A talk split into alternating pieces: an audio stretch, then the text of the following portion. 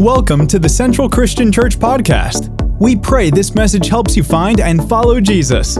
If you would like to connect with us more, please visit us at centralsj.org.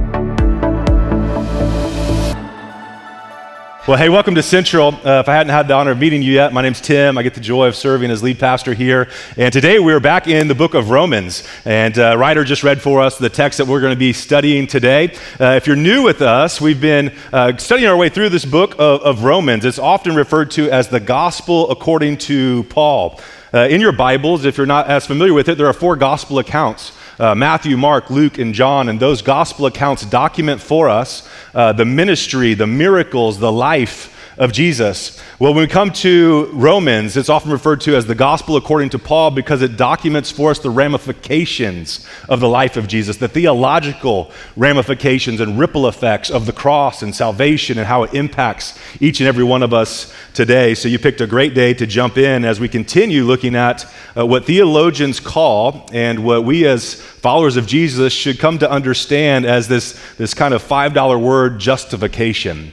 Justification. So Paul's been talking about this beginning in Romans chapter 3, and he's going to continue talking about it through Romans chapter 5. But this is very important for us to understand because justification has huge ramifications for you, for me, for our spiritual foundation, if we're going to have a solid spiritual footing under us. Everything in our Christian life is built on this foundation that we are justified by grace through faith, that we are made right with God because of everything that Jesus did and not because of what we have earned or what we deserve. It impacts how we serve Jesus, how we think about Christ, how we process things in life as followers of Christ. And so, so, so if we're going to have a healthy understanding of this, this is what Paul's going to begin to unpack. He's going to say, say basically that salvation is experienced in three parts. Salvation, we could say, is experienced in, in, in three parts. And the first part is, uh, if you're taking notes, here's where it begins justification.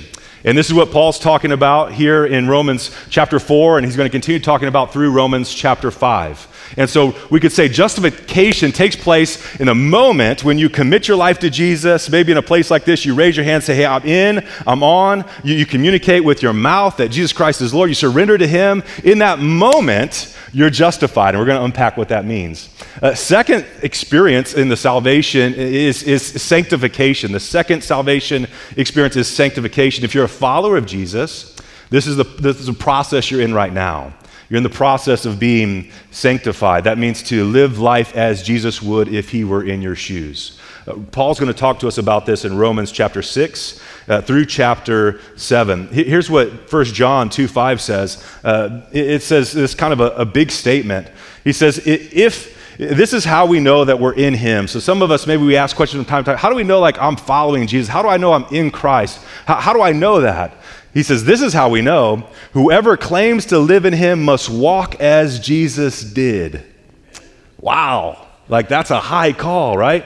But this is a sanctification process. It's, it's aiming our life at this target that says, Jesus, if you were in my shoes, how would you behave? If you were in my shoes, how would you respond? If you were facing this situation, if you were in this meeting, if you just saw that social media post, how might you respond? Dallas Willard, a great thought leader, a, a spiritual giant in my eyes, he, he, wrote so much on, on the Christian life. And it, uh, I would encourage you, if you see something from Dallas Willard, uh, get, get your hands on it. He has a lot of strong, good stuff to, to, for us to take hold of. But here's a quote from one of his books. He defines discipleship this way He says, Discipleship is the process of becoming who Jesus would be if he were you. That's what being a follower of Jesus is. It's, it's setting our sights on this high goal of saying, Jesus, if you are in, if you are around this dinner table tonight, how would you respond? What would you say? Jesus, if you were on the patio after service and you had that conversation, what would you say? In every situation you place yourself in, the filter is Jesus, if you are in my, in my place, it's this process of becoming who Jesus would be if he were you. Around here at Central, we say we're imperfect people in progress. Like, like we're not who we want to be, we're not who we used to be, but we're in progress of becoming who, who Jesus would be if he were in our, our shoes. And so that's part of the sanctification process, part of the salvation process. So these are, these are big theological words, but you're a smart group, so I think you're going to get a hold of these. So justification is the first part. So we could say, I, I, was, I was saved. Now I'm experiencing salvation, I'm experiencing sanctification, so I'm like in the process of being saved. And there's a, a third step, a third thing that we experience when it comes to salvation glorification. So I was saved, I'm being saved, I will be saved. And Paul talks about this in Romans chapter 8. If you're a follower of Jesus, this is what we're looking forward to. I, I love old timers, they used to phrase it this way, and I just love it. They, they, they call this the blessed hope in the midst of any situation, in the midst of any circumstance, they always clung to this, this blessed hope that this world is not our home. We're just passing through. Temporary challenges we face on a day to day basis are temporary. They will expire, but eternity is real. And just as we, we hang on to the promise of salvation that we experienced in the past, the sanctification we're experiencing now, there is going to be a glorification. The, the Bible says this when we see him, we'll be made like him in a blink, in a twinkle of an eye, we'll be transformed. You're going to get a glorified body to withstand the glorified presence of God. You're going to get a glorified mind to understand things that, that baffled you for years. You're going to get to experience a glorified heaven for a glorified eternity. I mean, this is part of salvation, and it's good. It's good news. So we could say, I, I, was saved, I'm being saved, I will be saved, and this is what takes place at the moment of salvation. This is what, what seals you, this is the hope that we have as followers of Jesus. So, uh, today, this is what Paul's going to unpack. He's going to talk to us about justification. So, the question I want to propose is what's the big deal? Justification, what's the big deal? Why is justification such a big deal? How, how can we claim this is the bedrock of our faith? If you're just exploring the claims of Jesus, you're not even, you're not even a follower of Christ yet. This is a good Sunday because you're going to get a foundation of what's at stake if you don't believe. You're going to get a good understanding of whenever what, what took place on the cross and why it's essential a pillar in our Christian faith. And so, so today's going to be a little bit more teachy, not so much preachy. Okay, so so you're going to need to put on thinking caps. It's going to be more of a more of a teaching Sunday. Here, here's what one scholar, Easton M.G., he defines justification as this: justification it's a forensic term opposed to condemnation. As regards to its nature, it is a judicial act of God by which he pardons all the sins of those who believe in Christ and accounts, accepts, and treats them as righteous in the eyes of the law, i.e., as conform to all its demands. In addition to the pardon of sin, justification declares that all the claims of the law are satisfied in respect to the justified. Wow. Like, let's just take a time out. Because here's, here's why that's such good news because we haven't done that. I haven't done that.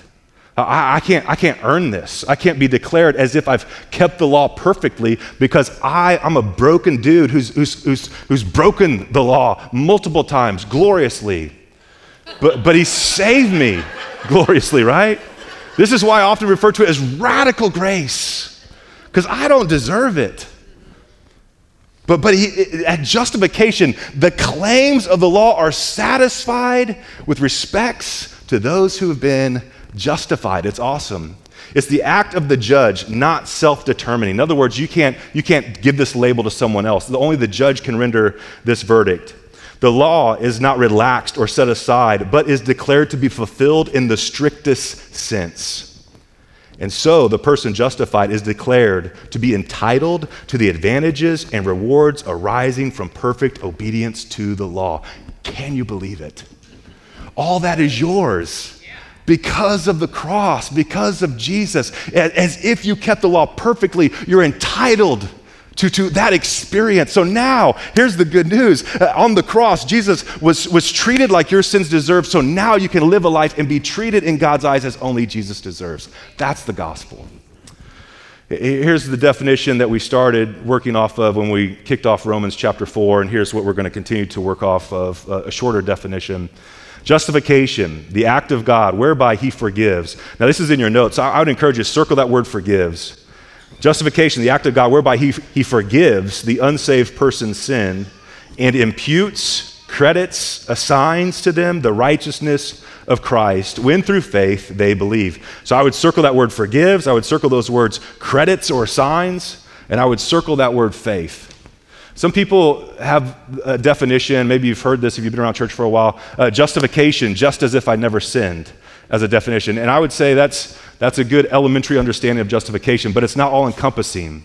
I think just as if I never sinned is, is a part of it, and it's a wonderful part of it, but it's probably a third of it.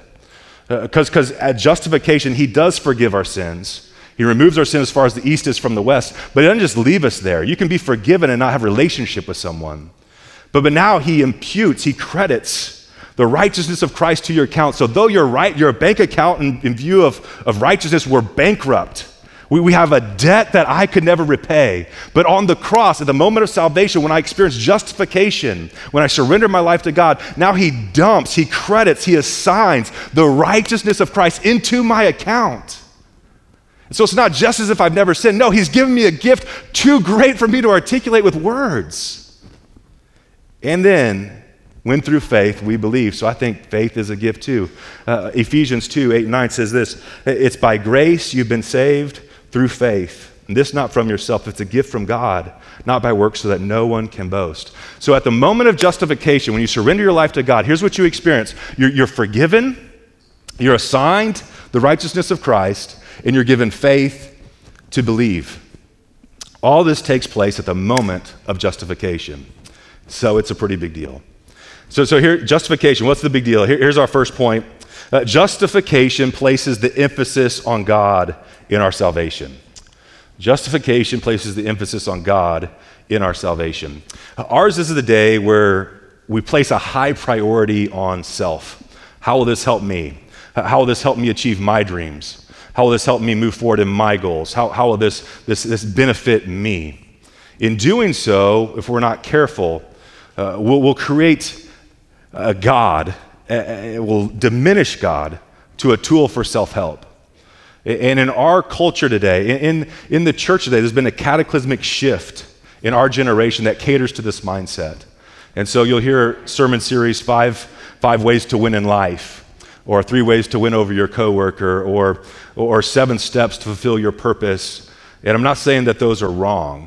I think they have their place, and you've probably heard me preach some series like that. So not the pot calling the kettle black here. But, but the problem is that they're based almost entirely on human need and not the glory and exaltation and the truth of, of God and who He is in our life. And so rather than raising a generation that marvels at the majesty and wonder of God, we've reduced God down to this tool in the toolbox, and then we wonder why our generation wants to leave God there. Because we haven't put God in his proper place. We've placed ourselves in the place of God, and now God's just a character in our story. And that's a dangerous place to be. In previous generations, you, you would never hear teaching like that. Robert Murray M'Cheyne, an old school preacher in previous generations, said this For every look at self, take 10 looks at Christ. For every look at self, take 10 looks at Christ. But today, truth be told, for us as believers, oftentimes we take 10 look at ourselves for every one look at Christ. We're enamored with ourselves, how we look, how we feel, how it affects us, how does this resonate with me? Do I feel like doing it? Our thoughts, our feelings, seldom asking the question, God, what do you think about this? We've forgotten the words of Jesus in Mark chapter 8, 35. For whoever wants to save his life will lose it. But whoever loses his life for me and for the gospel will save it. I'm just saying the beautiful thing about justification is it places God back in his rightful place, at the center of our universe, at the center of justification, is God. It's all God's doing from beginning to end. Ephesians 2 uh, 8 through 10 says this saving is all his idea. like, I didn't come up with it, it's his idea. And, and, and all his work. So it's his idea, it's his work. Uh, we do, all, all we do is, is trust him enough to let him do it. It's God's gift from start to finish. We don't play a major role. And this is where we've missed it, I think, if we're honest, in our culture for sure, but even into the church. We, we feel like God's almost a means to help me get where I want to be. God's a means of helping me become who, who I was created to be. God's a means of, of, of leading me towards freedom. And, and all that's true and wonderful, but it's at the main, main thrust of it. It's all, it's all about God. And, we're not the main character, only, only Jesus is that. We don't get to play a major role. If we did, we'd probably go around bragging about what we've done. We've done the whole thing. No, we neither make or save ourselves. Both the making, God does both the making and the saving. Here's a question uh, How much did you contribute to your creation? Zero, right? And that's what Paul's saying. He said, Hey, you didn't make yourself and you can't save yourself. Just as much as you contribute to your creation, that's about how much we contribute to our salvation. And that's important for us to understand. It's all It's all God. Justification places the emphasis back on God. Ephesians 1 3 it says this how, how blessed is God and what a blessing He is. He's the Father of our Master, Jesus Christ, who takes us to the high places of blessing in Him. In other words, like He has good things for you. Like, like He does have a plan, He does love you. And so let's not, not miss that. Long before He laid down the earth's foundation, He had us in mind and settled on us the focus of His love.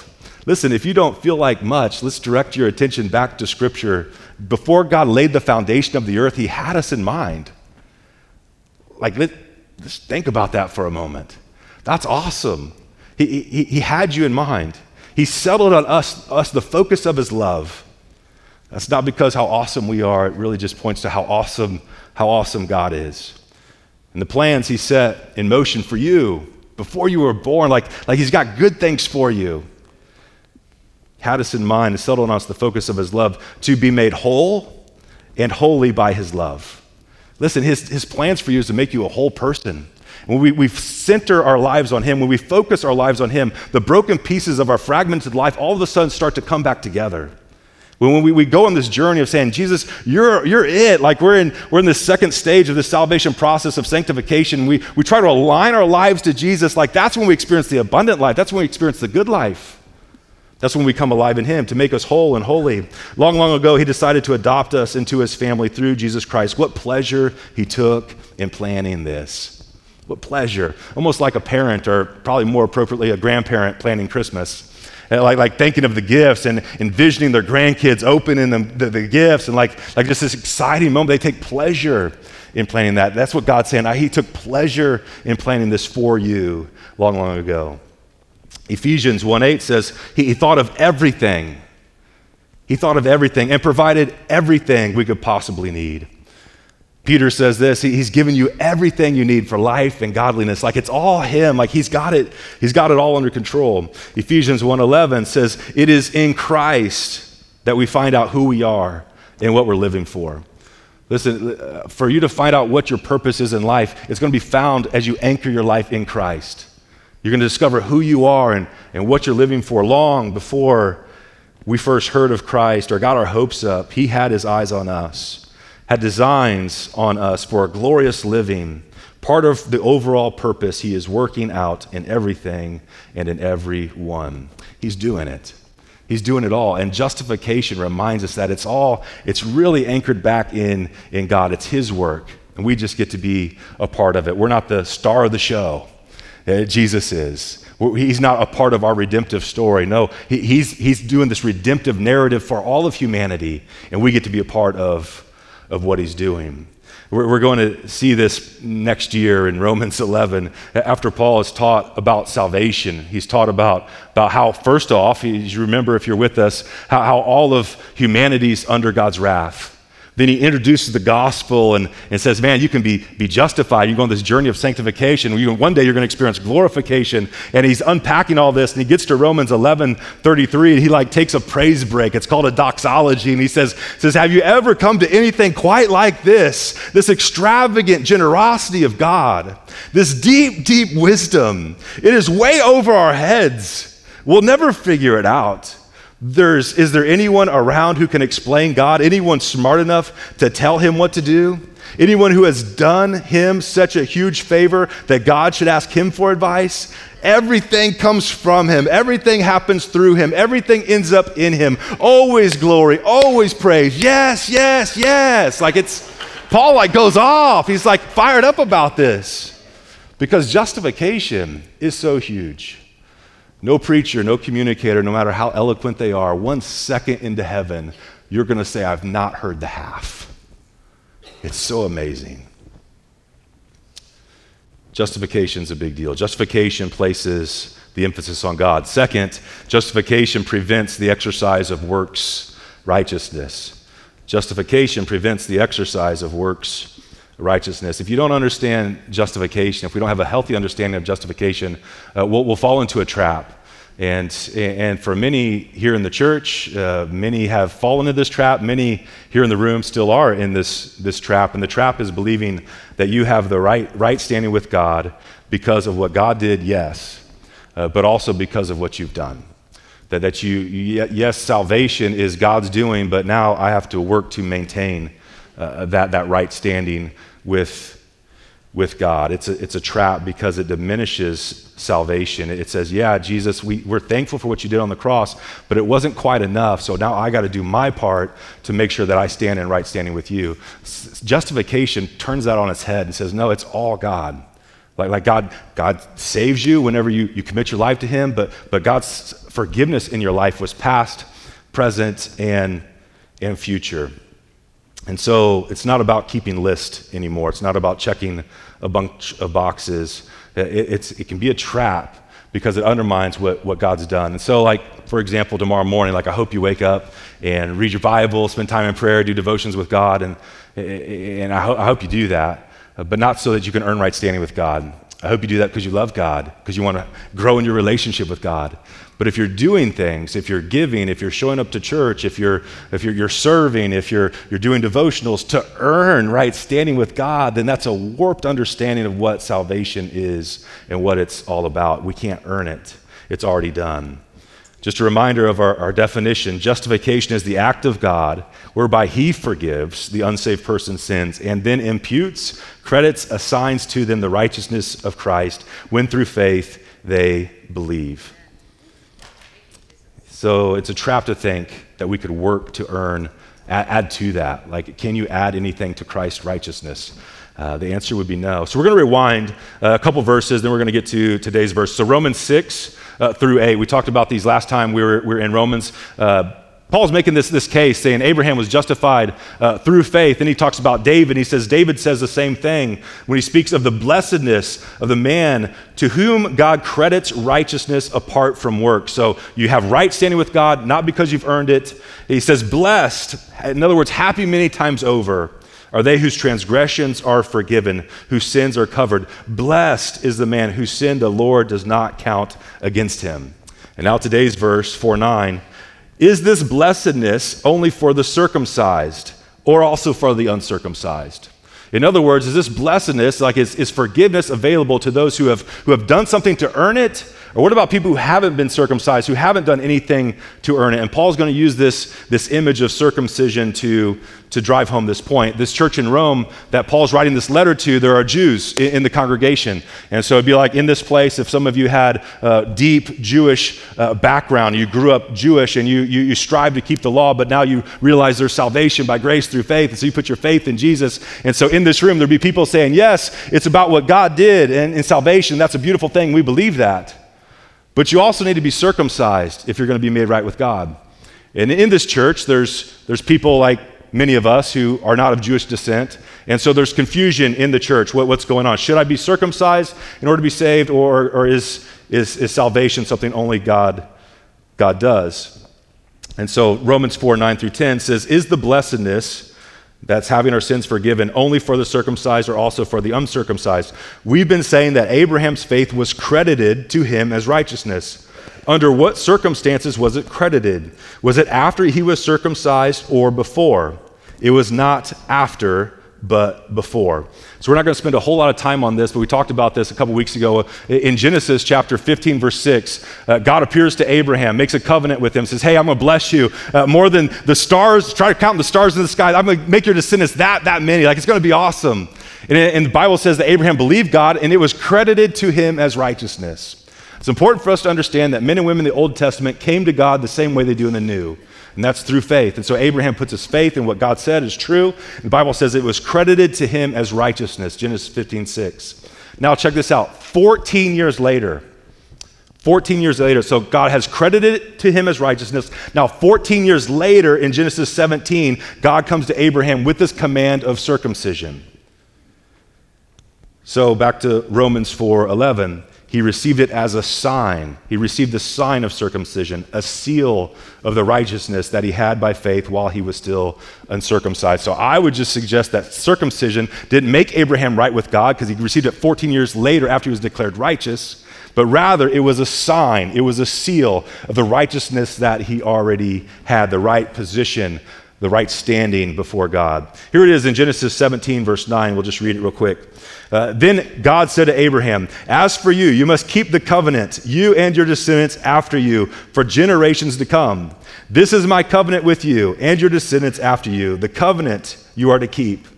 Here it is every male among you shall be circumcised. You are to undergo circumcision, and it will be a sign of the covenant between me and you. So, circumcision, this outward expression, was a sign of the right standing that Abraham already had, he received 14 years later. Now, we can read through that, or, or if some of us, we just skip over, like, oh, he's talking about circumcision again. We're just going to turn the page or, or fast forward through that section. But I want you to put yourself in Abraham's shoes. So God's appeared to Abraham and said, Hey, I'm gonna bless you. I'm gonna make you, you're gonna have a lot of kids. Right at this time, they couldn't have any.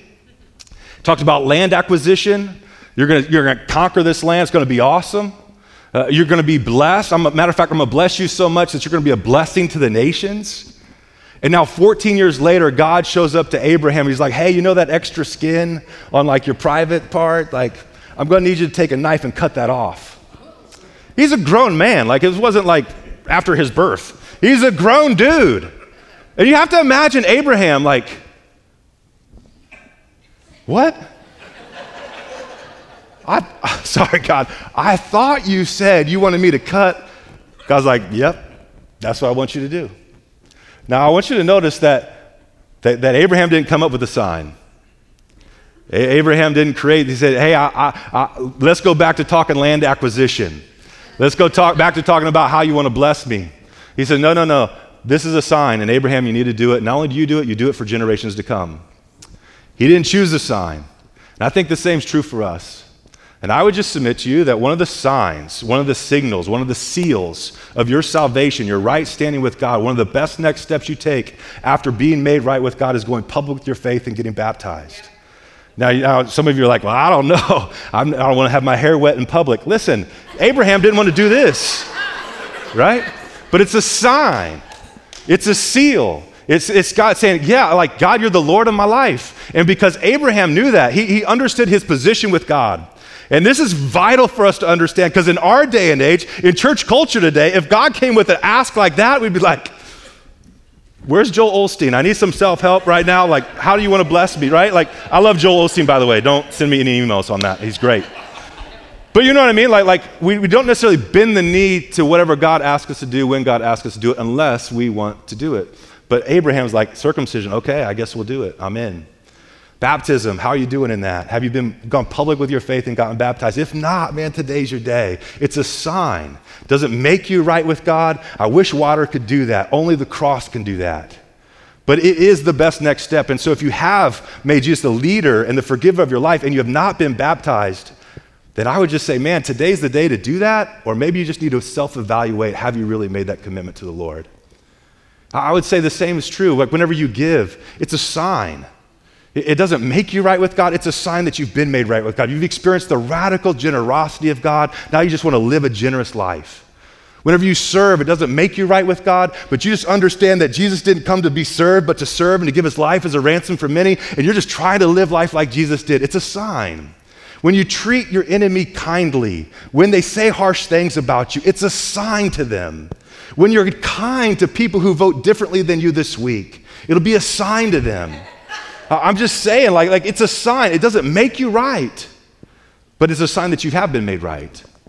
It's a seal, it's a sign. And that's what Paul's pointing out here. Circumcision did not make Abraham right with God. He was made right with God 14 years prior, but it is a sign. It was a seal of the covenant he made, and I believe there's signs for us to follow as well. So check it out, Romans 4:11. He received this sign of circumcision, a seal of the righteousness he had by faith while he was still uncircumcised. Justification prevents works righteousness. It, we have this understanding that God, you're the one who saved me. I can't earn it. But God, I realize I just got a small glimpse of how wonderful salvation is, and I just want to do whatever you want me to do. It's all about you, and I'm just trying to follow in those footsteps. Third and final point uh, justification promotes evangelism of all people. Justification, and understanding of justification will, will promote the evangelism of all people, helping all people understand the good news. Here it is, Romans 4:11.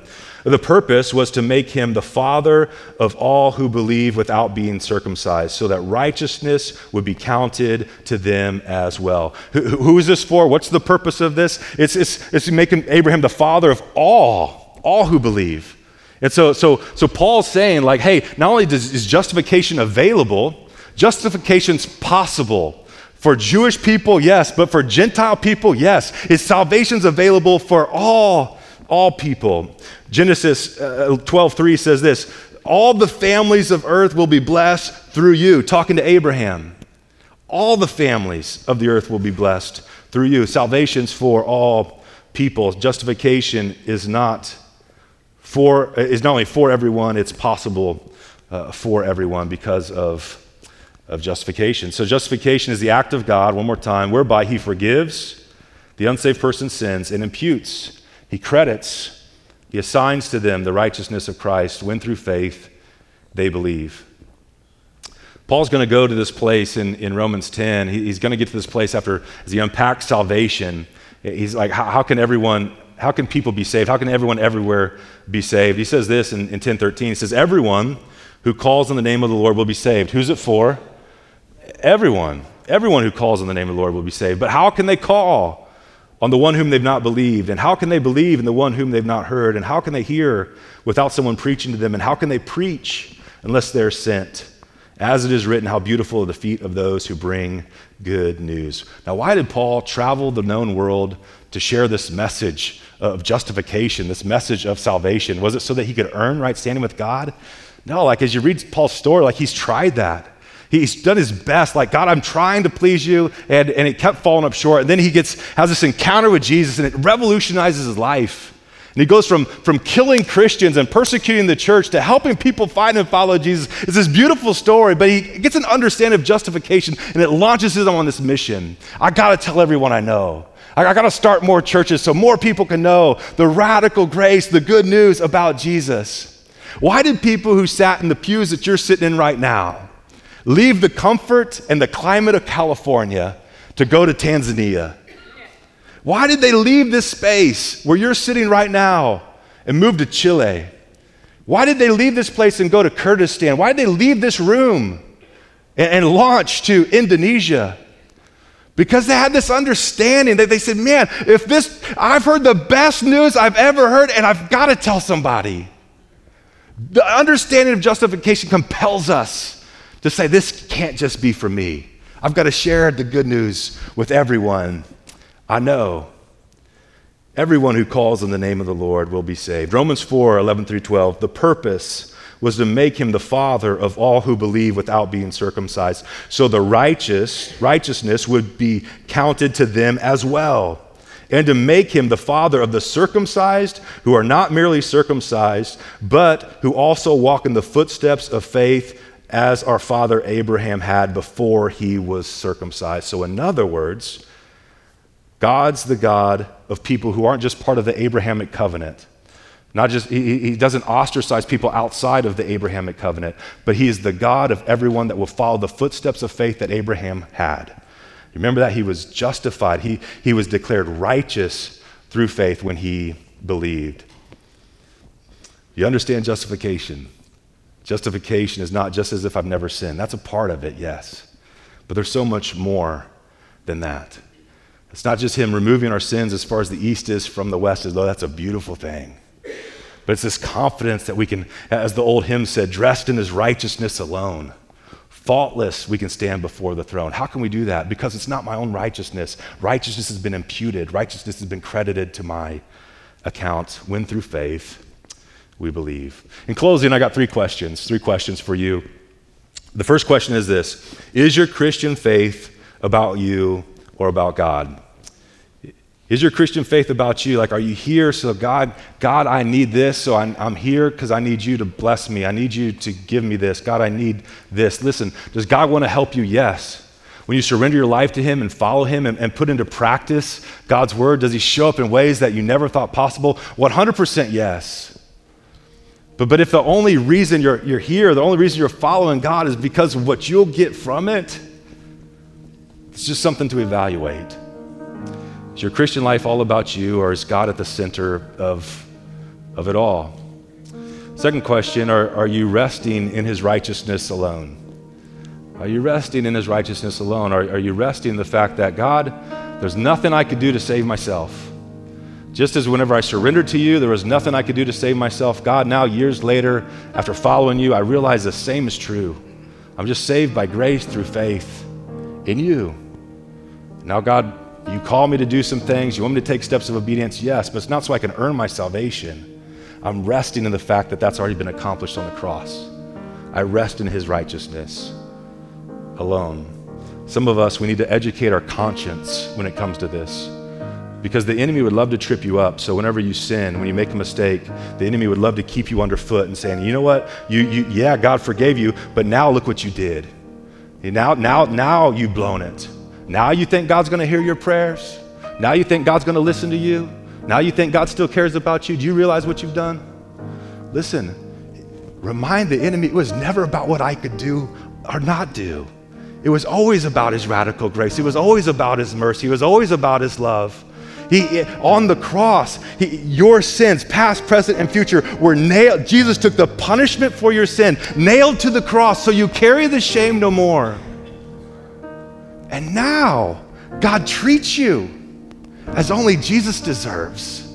The righteousness of Christ has been imputed, credited to your account. You can't exhaust it, it doesn't run out, it's an infinite supply.